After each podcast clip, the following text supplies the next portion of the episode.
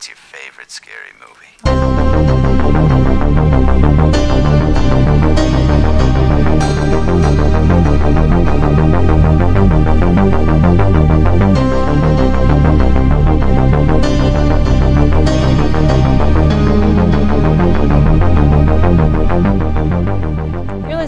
Stop Horror Time, the podcast where two 20 something LGBTs talk the horror movie of the week, real life crime or events, and if it's worthy of being an honorary gay film.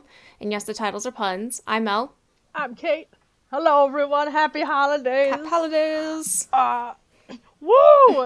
It's definitely different this year, isn't it? Um, but but so for our second holiday themed movie, or like the I we we picked the lodge meaning it to just be like a winter movie, and then it was like a Christmas movie kind of. that was on accident. But this time we were like, we're doing a Christmas movie. Yeah. And we chose 2019's Black Christmas. So, directed by Sophia Takal and written by her and April Wolf. Uh, Sophia Takal also directed the movie that's our notorious, at least to me, our lost episode that I still think about yeah. All the time was for Always Shine, which we're gonna have to do again one of these days when, I, when I'm able to come to terms with what we've lost. Yeah. Um, ha- had you seen this before? This was your first time, right? Yeah, this was my first time seeing it. Oh wow. Okay. But you know you knew kind of like like well let's first off talk about so this is obviously a, a remake, but it's very much the only really similarities are like the title and that it's like a, a sorority house like uh, Christmas themed like murder happen like uh, it's very different from the the original like the the one from the early 2000s with Katie Cassidy is much more of like a direct remake that people also hated. um, but so a little history lesson for those who don't know. A history lesson. Let's go b- all the way back to 2019. Remember that? um, so first of all, this was the first Blumhouse property to be directed by a woman. I'm pretty sure. Yeah. And um, the only th- theatrical release still to this day of, of Blumhouse to be directed by a woman. All the other ones have been direct to streaming. Yeah. Uh, the Craft Legacy was supposed to be a theatrical release, and then Rona happened. But all, there are some there have been some other ones and, and some good ones that are streaming. But I feel like that's worth noting.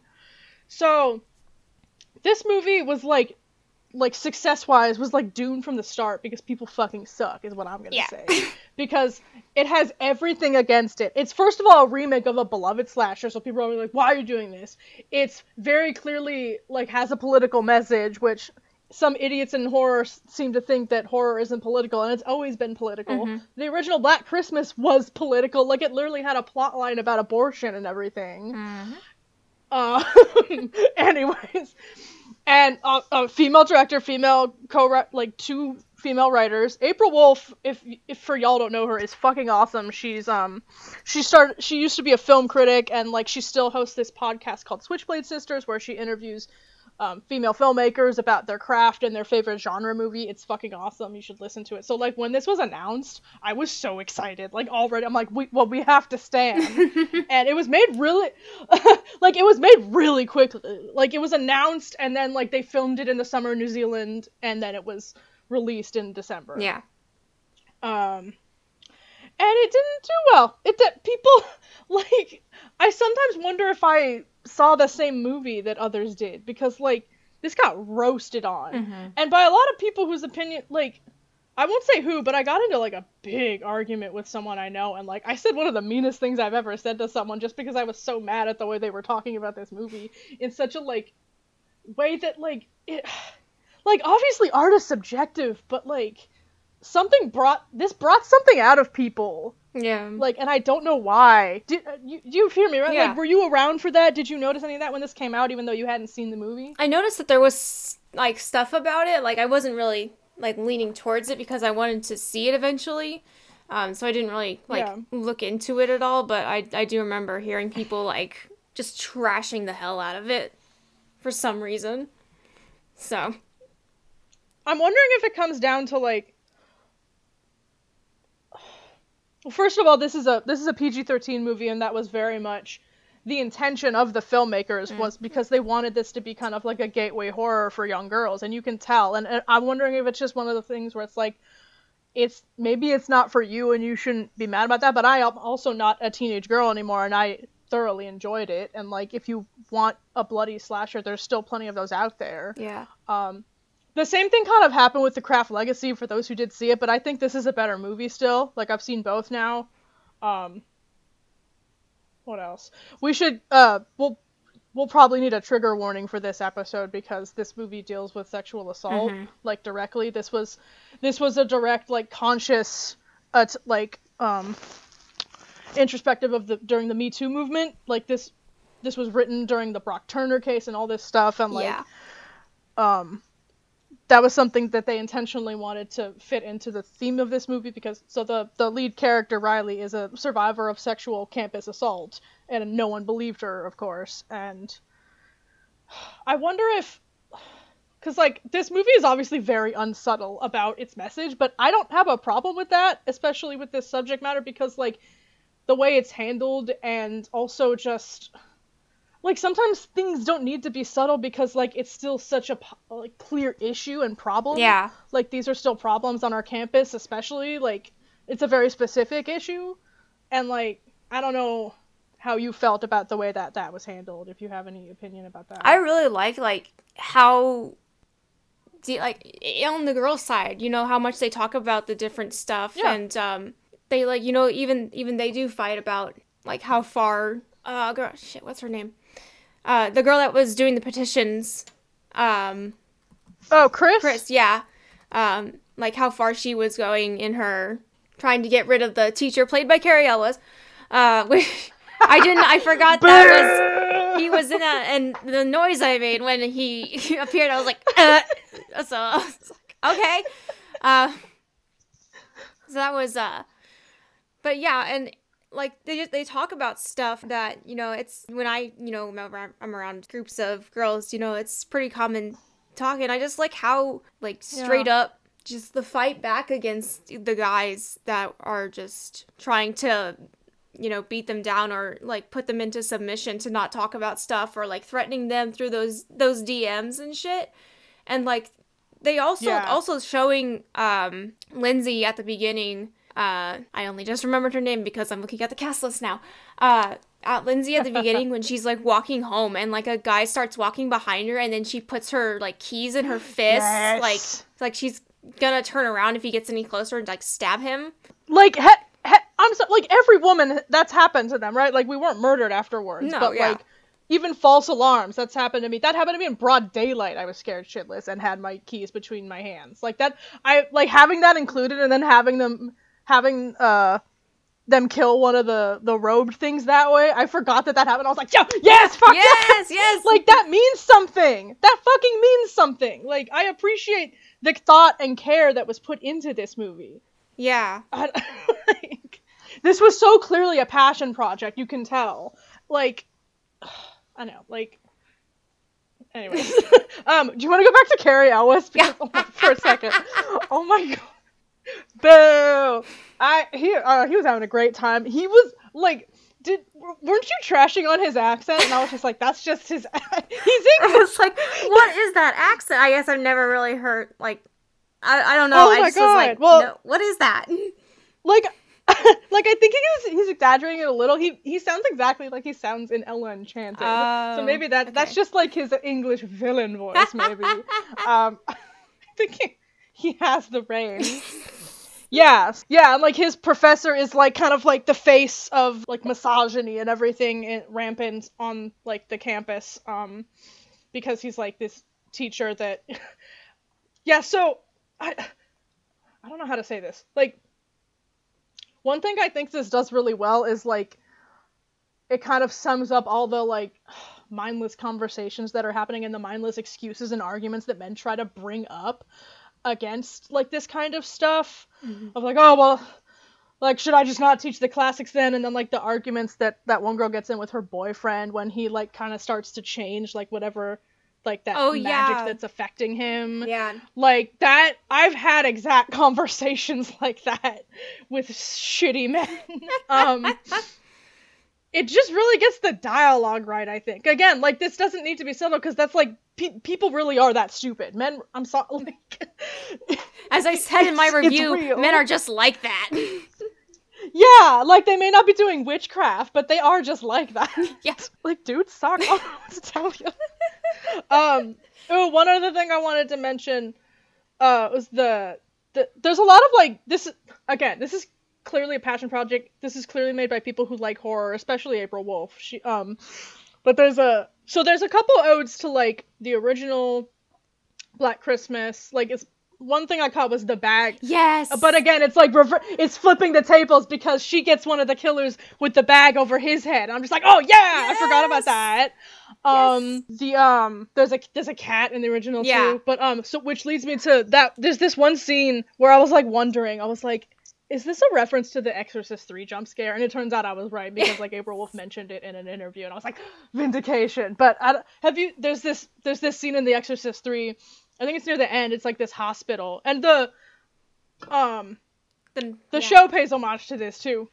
But um, this nurse is just going down the hall checking doors, and this person comes out with scissors. Oh, the garden shears. Giant scissors. Yeah, the, the garden shears. Yeah, with the garden Yeah. shears. Yeah, and like that, the the bait and switch of that girl looking for her cat, and then the figure coming out of the door. I was like, oh yes. Oh, yeah. Like, I just. I appreciate that jump scare is like famous and it's one of the few that got me. Like I remember watching The Exorcist 3, didn't know that was like a thing. I'm like jumped. I remember seeing that scene, like, because I'd seen the scene, like, um, and then, like, when it, yeah, when he comes out with the garden shears so close to her neck and then, it, like, cuts. yeah. I was like, ah! And it cuts to the the headless statue. Yeah. Oh, Magnifique. Good.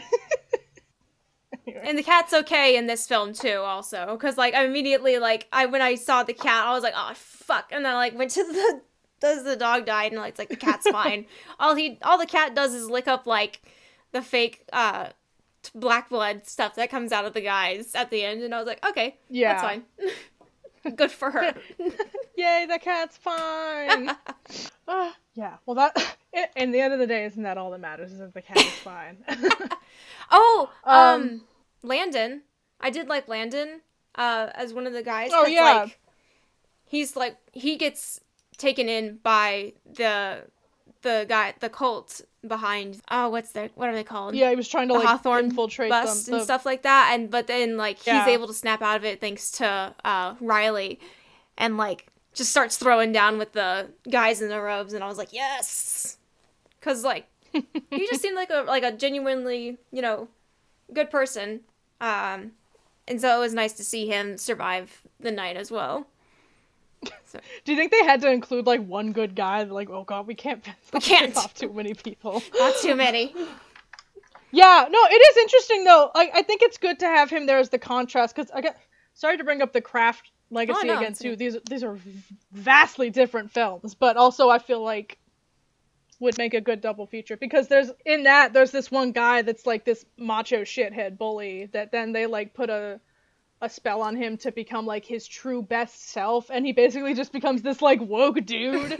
Um that like their ideal. And that threatens the evil force in I won't give give it away but the evil force in that that also has to do with the patriarchy and like men thinking that they're somehow oppressed by like the feminist movement or women just being like hey don't rape us or whatever you know, Yeah. like whatever that that mentality is uh it's fascinating I I love that that women are making these movies now even if they might have flaws but like it's way more interesting than a lot of other shit I've seen coming out in recent memory. Like, I, I like that it's taking risks and trying to actually like say something, even if you might th- think that these films have flaws. Like, I don't think this is a perfect movie, but I really enjoyed it. Yeah. and even, enjoyed the second watch.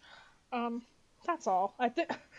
Oh, also Helena was oh, uh oh, was yeah. a surprise. Like I didn't know that. Oh, she's yeah. surprised that she survived and like what she did, and like I genuinely don't know if she was like actually believing in what they were saying to like stay alive or if she was just faking it the whole time. Mm-hmm.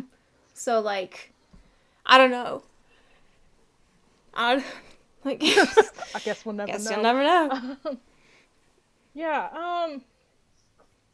Oh, and all the girls from the different like it's not just the one sorority house that's affected it's so Oh, many of the others and they all band together that survive to like just take them down at the end i was just like living for it Yeah, the reveal of that second house is so cool when you think the the campus security showing up and it's the other one and they are also just stabbing these dudes. yeah oh, I love it. I love women. I love, I love it. i love it I'm glad I this is apparently kind of getting a bit of a resurgence now that it's on HBO Max and I'm really glad and I just hope that like specifically young girls who are like getting into horror find this movie. I'm just glad it's out there. yeah Another fine canon to holiday horror as well, I think. and i i believe so I just want to say, I really like um Imogen Poots' performance in this is worth noting. I think too Mhm. because she has to go through a lot. Like as an assault survivor, there's a lot that she has to express. Um, and like you can tell that she's constantly living through that. Like it, it's done really well, and like the kind of buoyancy she feels near the end as it's just they literally burn it down. Yeah. like I, that's powerful. Oh, and the the the scene the I I thought was like my first thought was like Mean Girls, uh, obviously because Oh, of yeah. the Santa Oh, yeah. the uh, Santa song where they like sing about Yeah. her assault. That was just awesome. like the guys in the audience were booing, but the girls were like, "Yes, yes." yeah. So I was like, "Yes." I love I love that scene because like at first she was frozen because she did see the guy that had assaulted her like in the crowd, but Yeah. like she eventually does, you know, uh, get out of the frozen state that she is that she's in to sing the song and tell her truth to everybody in the audience. I liked it. Yeah, it's it it's nice that we've come to this point as opposed to like exploitation horror of of women and everything like Yeah. Being assaulted as just for shock value, having nothing to do with the movie. Like that's we're progressing. I hope. Progress. hey, hey. All right. Yeah. Um. So did you have a? Unless you have something else to say, do you have like a true crime event I about this? Do Are there actual witchcraft misogynists? I wish. um, but I did find something. Uh, it happened actually a few years before Ted Bundy uh, killed the girls, those girls in college, because I know that's a famous case. So I was like, I gotta find something else uh, to cover. um, and this was actually called the co-ed murders. Uh, there was a murder of s- seven young women.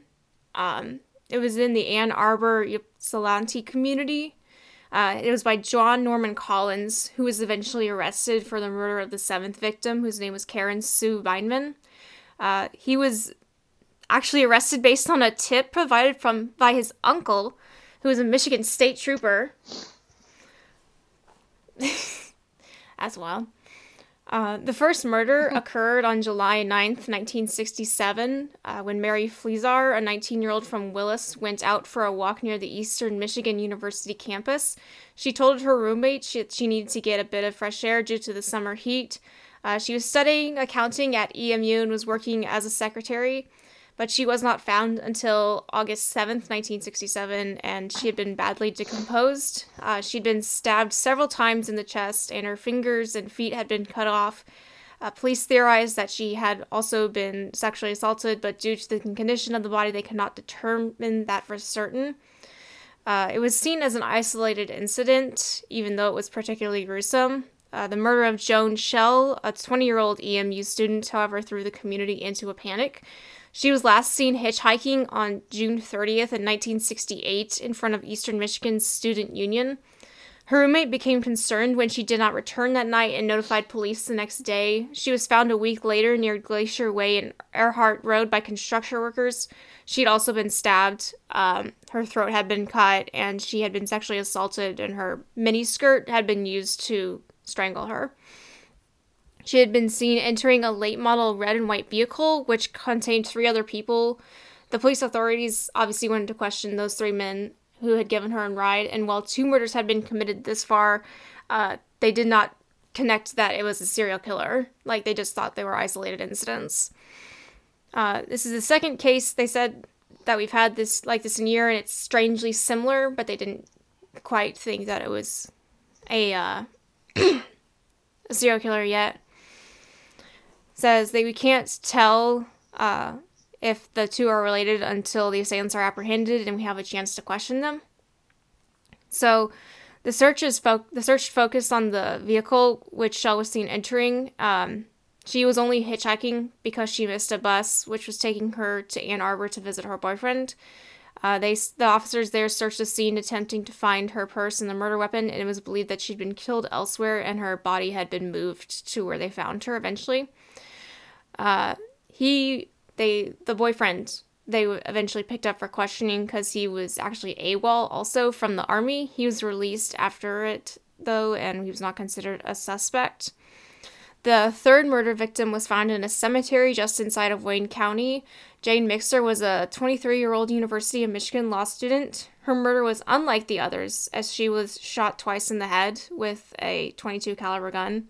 Her body was fully clothed except for her shoes, which were neatly placed next to the body. Uh, she'd also been strangled um, with stockings around her neck, uh, but she was believed to have been killed elsewhere and placed in the cemetery. Uh, they continued searching for the killer when the fourth was found in late March of 1969. Her name was Maralynn Skelton. She was 16 years old from Romulus and was last seen on March 24th, hitchhiking in front of the Arborland Mall on, on Washtenaw. Uh, her body was found on Pemberton Drive in the Earhart subdivision in Ann Arbor. She had been beaten to death. Uh, her skull was shattered. Uh, the location of her body was only a quarter mile away from the body of the second victim, and police said that this was the most sadistic murder to date, as Skelton's body bore deep wounds believed to have been made by a leather strap. There was a garter belt twisted around her neck, and Chief Krasny stated it was the worst he had seen in his 30 years with the department. Uh, Skelton had also been reported missing when she'd failed to meet a friend at McKenny Union at Eastern Michigan University. She had previously called this friend and asked to be picked up at that location. Uh, the following day, her parents contacted the Wayne County Sheriff's Department to make a missing persons report. Uh, by this t- point, a massive investigation was ongoing as fear continued to thrive throughout the community. The police departments of Ann Arbor and Ypsilanti, along with the Washtenaw County Sheriff's Department and Michigan State Police, dedicated many detectives in search of the elusive killer. In spite of their efforts, there was a fifth victim found on April 19, 1969, at Gale and Freeland Roads. Her, she was 13 years old. Her name was Dawn Basom. Uh, she was found strangled with black electrical wire. Um, her body was slashed across of her checks, her chest, and um, on her bottom. Uh, a handkerchief was stuffed into her mouth, and her blue stretch pants were missing. Uh, she'd been reported missing by her mother on April 18th when she failed to return home from visiting a friend. She was an eighth grade student at West Junior High in Ypsilanti, and she had left prior to darkness as she told her friend that she had to get home. She was last seen walking down the Penn Central Railroad tracks, which passed near her house. Um, they found that the slashes on her body were over a dozen, and they had been made with a razor or a very sharp knife. Uh, they also believe that she had been killed elsewhere and dumped along the road. The sheriff Harvey believed the killer wanted the body found, as it was just lying along the road, and anybody passing by would notice it. So the several similarities that the police had begun to work with uh, drove them to help find, like, you know, this is probably a serial killer, and they have to find him. Uh, four of the missing uh, the victims had been connected with Eastern Michigan University. Strangulation was involved in four of the five cases. All of them were white with brown hair, and all the bodies were easily found, uh, which obviously led to the police believing that the killer wanted them to be found. Uh, area police agencies received hundreds of tips, but were no closer to solving the latest mur- murder than they were to the first. Um, Ann Arbor Police Chief Krasny stated, Somewhere there must be a connection, someone who must have one piece of information that will give us the break we need. The pace of the killings accelerated with the killing of 23 year old Alice Kalom. She was a recent University of Michigan arts graduate and was enrolled as a graduate student. Her death took place on June 7, 1969. Uh, she had been shot once in the head. She had also been stabbed twice in the chest and was uh, sexually assaulted. Uh, it was believed as that she was killed elsewhere, uh, as her naked body was found by an abandoned farm near North Territorial and US 23 Highway. Three days later, officers found the site of her murder as they were patrolling outlying areas and found at Earhart Road in Joy were Kalom's shoes and coat buttons, along with bloodstains. She had also been seen at the Depot House uh, in Ann Arbor, where she was dancing with a bunch of other people. It's a place for like rock rehearsal house for rock bands.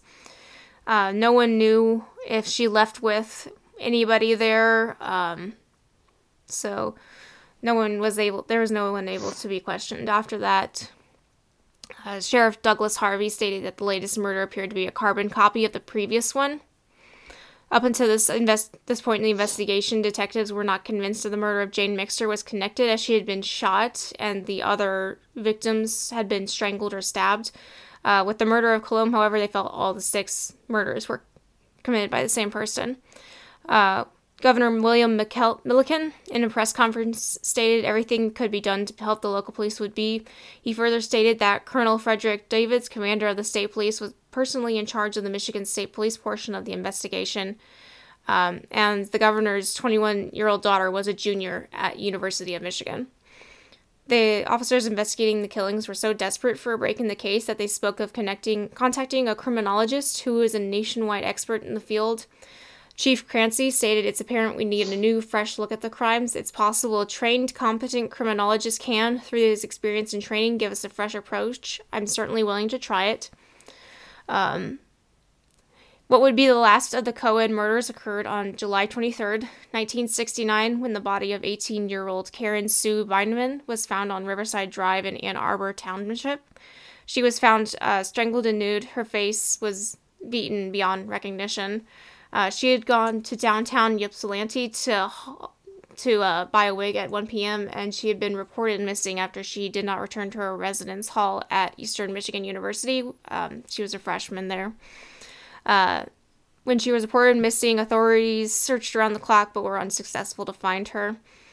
A clerk at the Ypsilanti store was the last known person to have seen Bindman alive. She was heard uh, saying that she had done two foolish things in her lifetime. One was buying a wig, and the other was accepting a ride with a stranger on a motorcycle. And then she exited the store and left with this unknown person on the motorcycle.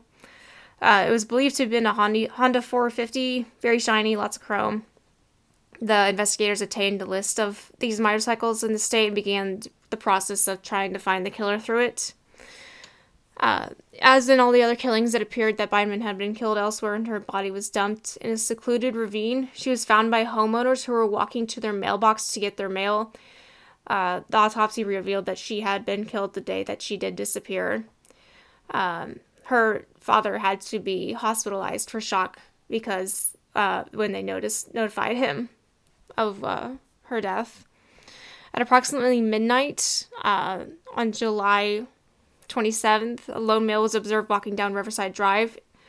Uh, when the man entered the ravine, the detectives obviously thought that they had their man. They had been staking out the area to see if that he would return to the crime uh, because they had placed a mannequin there, acting like we they hadn't found her body yet. Um, he was close enough to the mannequin that he could touch it, um, and then he discovered that it wasn't Bindman's body, and he bolted through the woods with the detectives in pursuit. Uh, they tried to search for him, but they were not able to locate him. Uh, while the te- detectives received criticism for not apprehending the man, it should be noted that the suspect approached the body through a densely wooded area in a steady rainfall. Visibility was poor, and the detectives could not get close enough to arrest him before the suspect fled after he saw the mannequin. Uh, it was believed he was believed to have run through a swampy area to elude capture and then swam across the Huron River. In another twist to the investigation, Governor Milliken invoked a little used law which gave full jurisdiction in the murder investigation to the Michigan State Police. While he made the decision, he stated it was not because of a lack of accomplishment by the departments investigating the murders. Uh, local law enforcement felt differently, however, as this was perceived to be a vote of no confidence. After an arrest was made in the case, prosecutor Delhey responded to this criticism. He said, We don't believe we acted like non professionals, as one paper said, nor as Keystone Cops, like another newspaper put it. The investigation continued, and the break which solved the murder of Karen Bindman came in a most unusual way. Michigan State Police Corporal David Leik was assigned to the Ypsilanti Post and was a resident of Ypsilanti, uh, residing on Roosevelt Street.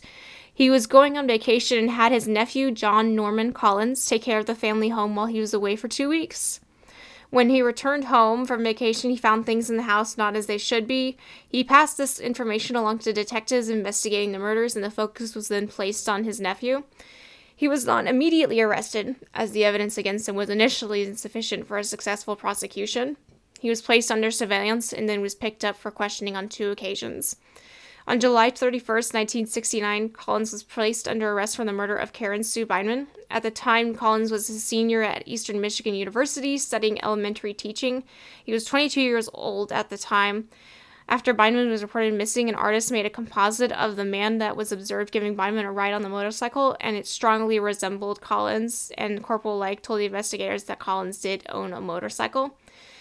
It was believed that Beineman was killed in Corporal Legg's basement by Collins. When the murder took place, there was blood spattered on the basement floor. Collins knew he had to clean the scene of the murder up and paint it over the areas in which the killings had took place. When Legg returned home from vacation, he immediately became suspicious, suspicious, wondering why his basement floor had been painted. He discovered what appeared to be blood underneath the paint, although this turned out to be varnish. He reported his suspicions to his superiors at the state police, and technicians were sent out to investigate further, which and found uh, blood spatters by the family washing machine. A fingerprint set in wet paint was found to be Collins, and this was part of the evidence used to arrest him, as well as blood and hair samples. Once Collins was arrested, lab technicians discovered blood and hair in his 1968 Oldsmobile Cutlass, which matched Beineman's. Uh, investigators spoke to the clerks at the whip shop where Beineman was last seen, and they identified Collins as the person she was with. Another Eastern co-ed identified Collins as he had tried to pick her up and give her a ride on his motorcycle. While the focus of the investigation was obviously on Collins, detectives did not discount the possibility that Collins did not act alone. In the Schell murder, she was seen getting into a car with three other males. Certainly, her murder could have occurred after leaving this car, but investigators looked into every possible angle. They even uh, flew to California to consult with the authorities in Claremont as they were investigating a murder eerily similar to the Coed murders. Collins had gone to California with his friend and was there when the murder occurred. He was considered to be a very strong suspect in that case. They believe that he was the driver of the vehicle Schell had entered and that the other two males exited shortly afterwards. His preliminary exam was held during August of 1969 in front of Judge Edward Deake. Uh, Judge Deake found that the murder had been committed and that there was probable cause to believe Collins had committed the crime. The only murder Collins was being prosecuted for was that of Karen Sue Beineman. Evidence did not exist to go forward with the other six. Uh, he denied killing Beineman to his attorney, stating that he had never met her. Eventually,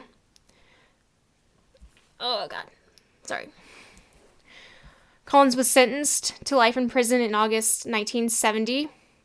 When the sentence was announced, Collins stated, I never knew a girl named Karen Sue Beineman. I never took the life of Karen Sue Beineman. Those were the only words that he ever uttered publicly about the murder up to that time. Uh, he began serving his sentence at the Southern Michigan prison in Jackson, was transferred to Marquette Prison in 1977. In January of 1980, he had an unexpected return to Ann Arbor um, when he was admitted to the University of Michigan Hospital for a fractured skull. Uh, there was actually a movie about the murders that was partially filmed in Ann Arbor during the summer of 1977. Uh, it starred Victoria Bailey as one of the murder victims, and Bob Perley played the, the role of Collins, although the names were all changed in the movie to avoid legal problems. Uh, the movie cost over $1 million to make, and parts of the movie were also filmed in Southern California, as Collins was believed to have murdered the young woman there.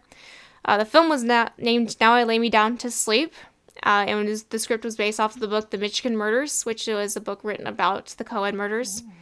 Uh, the film was never completed, according to Lieutenant Log, who was probably consulted upon the movie.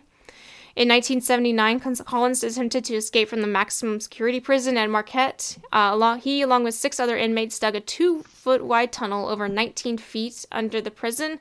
The prisoners had another 25 feet to dig for freedom, but were thwarted by a guard who found the tunnel entrance and he's still serving life there as far as I could find. Uh, he hasn't tried to escape again since. So, I don't I don't know if they ever got evidence to convict him on the other murders that uh, were connected, but he was definitely put away with that probably in mind because he was only convicted for mm. the one. So that's uh, that's John Norman Collins, who was a co-ed killer before Ted Bundy happened to be one. So sorry that was so long. There was a lot of stuff to go through. Mu- much to think about. Much to think about. Have any last thoughts before we segue into if this film is gay?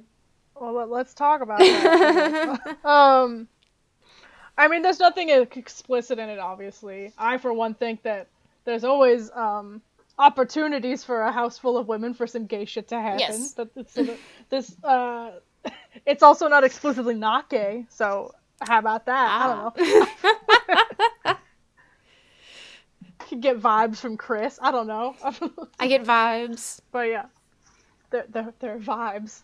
But yeah, nothing explicit, obviously, in this. That would have been cool, but hey. Yeah. uh, too can't can't be too too many political things at once. The the, the, the brains will explode of the, the tiny men. I don't know. I feel it. Uh, yeah, that's all. That's all I got. Unless you have something else to add. Uh, I, isn't it, is it isn't it gay lads to fight the patriarchy and burn down a fraternity house? yes. I. I mean, if you know, if Born in Flames taught us anything, it's, I don't know. Um. Okay, how about this? Also, Cary Elwes from the gay film romance film Saw is in this. There he so is. it's also there. It is. there it is. I don't know. I'm I'm I may be stupid. We can wind down if you want. Uh, try give give Black Christmas 2019 a try is what I'm trying to say. Please. It's on HBO Max. It's a fun time. We will have a good time, I promise. Promise. So, what I've been watching a lot of cr- like Christmas shit because it's Christmas.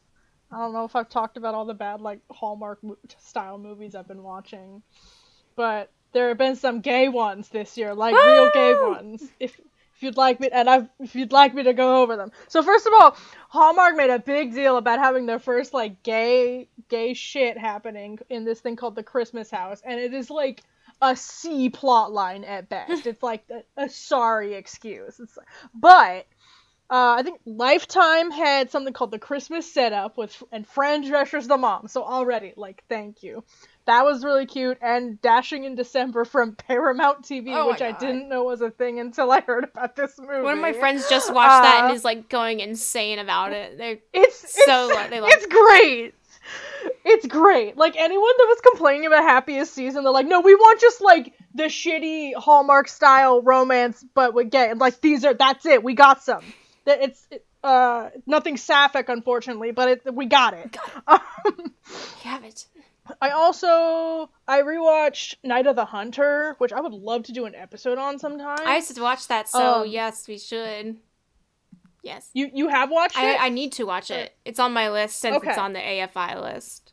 So Okay, cool. It's oh my god, like I don't know what happened, man. Like I watched it like last year for the first time. I was like, yeah, that was good, man. Yeah. Yeah. And first, I just wanted to rewatch it, and it just like hit me, like something struck with me about it because it's like it's so many d- different blends of genres and like in the like it's kind of almost just like this very dark fairy tale mhm. from the kid's perspective and i just like i think i don't know about you but i view like everything differently right now during this pandemic yeah. and this one because it's all about like the shit that kids have to go through and I don't it was just really hitting me in, in a way. I was just like, "Oh my god, we have to protect the kids." And I was like crying at Night of the Hunter. um, also, real, uh I bef- right before we started recording, I watched this French musical Christmas movie called Eight Women with like every French actress you could think of is in it, and it's absolutely wild and very gay. So hello. Oh, yeah. I also started. I also started reading. I can read now. I'm, I'm I'm reading this book called Written in the Stars, and it's just like cheesy, sapphic, fake dating romance that be- obviously is going to become real. Um, because that's what I need right now. So maybe, maybe it'll get adapted or something, and everyone who hated Happiest Season can just watch this instead. yeah. What about you? Know that was a lot. no, you're good.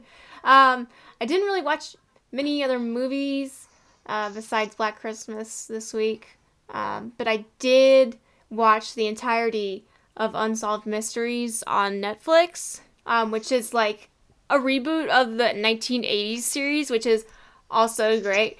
I love. I love the intro of it. It's so very 80s, and I was living for. it. I've been watching some of the episodes off of there too, um, and just like some like the, there's like the unsolved mysteries on netflix is like really actual unsolved mysteries. Like some of the stuff that happens in the 80s one it's like oh, this was just weird lights in the sky. But this is like people like they left their house real quickly and then we found him like smashed through the roof next to this parking garage of this hotel and no one knows how he got through that and like how he got there uh, one of them that was the case of Ray Rivera. Um, they he was found in like this room next to the Hotel Bellevue, I believe, and like no one knows how he like smashed through the roof, which was like metal. Um, and his uh like his uh glasses were found perfect like perfectly okay uh next to his um next to the hole in the roof and his phone was also there because this was like early 2000s, I think. Um, but his like sandals were like next to the hole, kind of all like strange. And I'm like, the only way I think that could have happened was he was like dead and then thrown off the roof by somebody, but like nobody knows like what happened or what um it's unsolved And and the person that he was working for, which was supposed to be his best friend that he moved to a new city to work for, like hours after his body was found, they gag ordered all the employees and have refused to talk to the police. And so I'm just Ooh. like, sus. it's going sus. sus. So, um, but uh, like some of these unsolved cases, um, like people have just disappeared, and it's just so insane to me. That, that can just happen. Like, and there was I was also listening to my uh one of the podcasts I listened to is The Vanished, and this guy went to a party, and then he just disappeared along with like his truck, which is weird because usually when you have a missing person, you tend to find their vehicle pretty quickly, yeah. but like they've never found his truck and it's been over 10 years. I think he like disappeared in 2006 and they've never found his truck or his or his body or anything and i'm just like what the fuck it's so creepy so why do you listen to this shit i don't know i just it's so fascinating but like enough. freaky at the same time it's it's, it's like that one picture I made where it was like the slide leading into a hole, and it's like reading scary stories to tell in the dark as a child, and it's like my almost unhealthy borderline obsession with horror. It's like slippery slope. I don't horror and true crime are different. I don't know if we do both on here, yeah. but like I can handle any horror, but like true crime is fascinating to me, but like I get so upset just thinking of about the people in it. like, I can't do it. I can watch I can listen to a bunch of true crime and be okay, but if I start watching too many true crime ah. shows, then I just feel like my yeah. moods start to drop, so I have to be careful about that. But yeah, like it's, it's some wild shit, man. Some wild stuff going on out there. Um, and I also, well, life update, I guess. I also started working at Barnes and Noble again because I needed a job, hey. and they were hiring, and so I was like, "Hey, welcome me back after two years." So that's what I'm doing. Uh, Everyone, stay the fuck. Please home. stay home.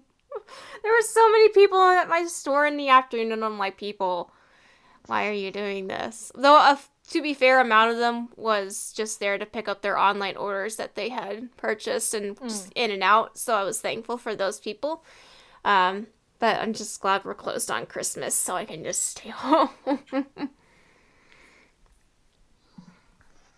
on that note, I hope everyone had anyone that celebrates Hanukkah. I hope y'all had a great Hanukkah. That's over, and anyone that celebrates Christmas, have a nice and safe Christmas. Be smart, be safe. Uh, yeah. Oh, you can find me at Dak. You can find me at Dyke Madden on Twitter. And you can find me at LM Designs on Twitter. Uh, and you can find the podcast on Twitter at Horror Time Pod and Facebook at Stop Horror Time Pod. Uh, if you like what we do, um, totally give us a rating on whatever you listen to if it has that. Uh, it's just more for like algorithms and to share us to more people.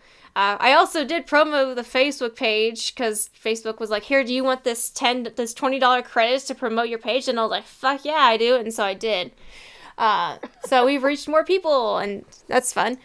Um, and we're also pretty good if somebody wants to know more about horror, uh, but doesn't want to watch the movies. So keep that in mind for all of us. Uh, we're very thankful for you guys for surviving with us through this 2020 year because we know that's been quite insane. Um, so the next time that we record, it will be in 2021, and hopefully this time we can be like 2021. Are you? Oh my god. we really Don't did that. it. My dad jinxed it We really- We really put on that clown makeup and said 2020 is gonna be our year. Honk honk. Rip. Uh, well, hopefully things will go better. We'll just have to try to make the best out of it if we can. So stay safe, everybody. Have a good holiday, mm-hmm. and we will see you guys in the new year. Bye. oh yes, we will. Bye.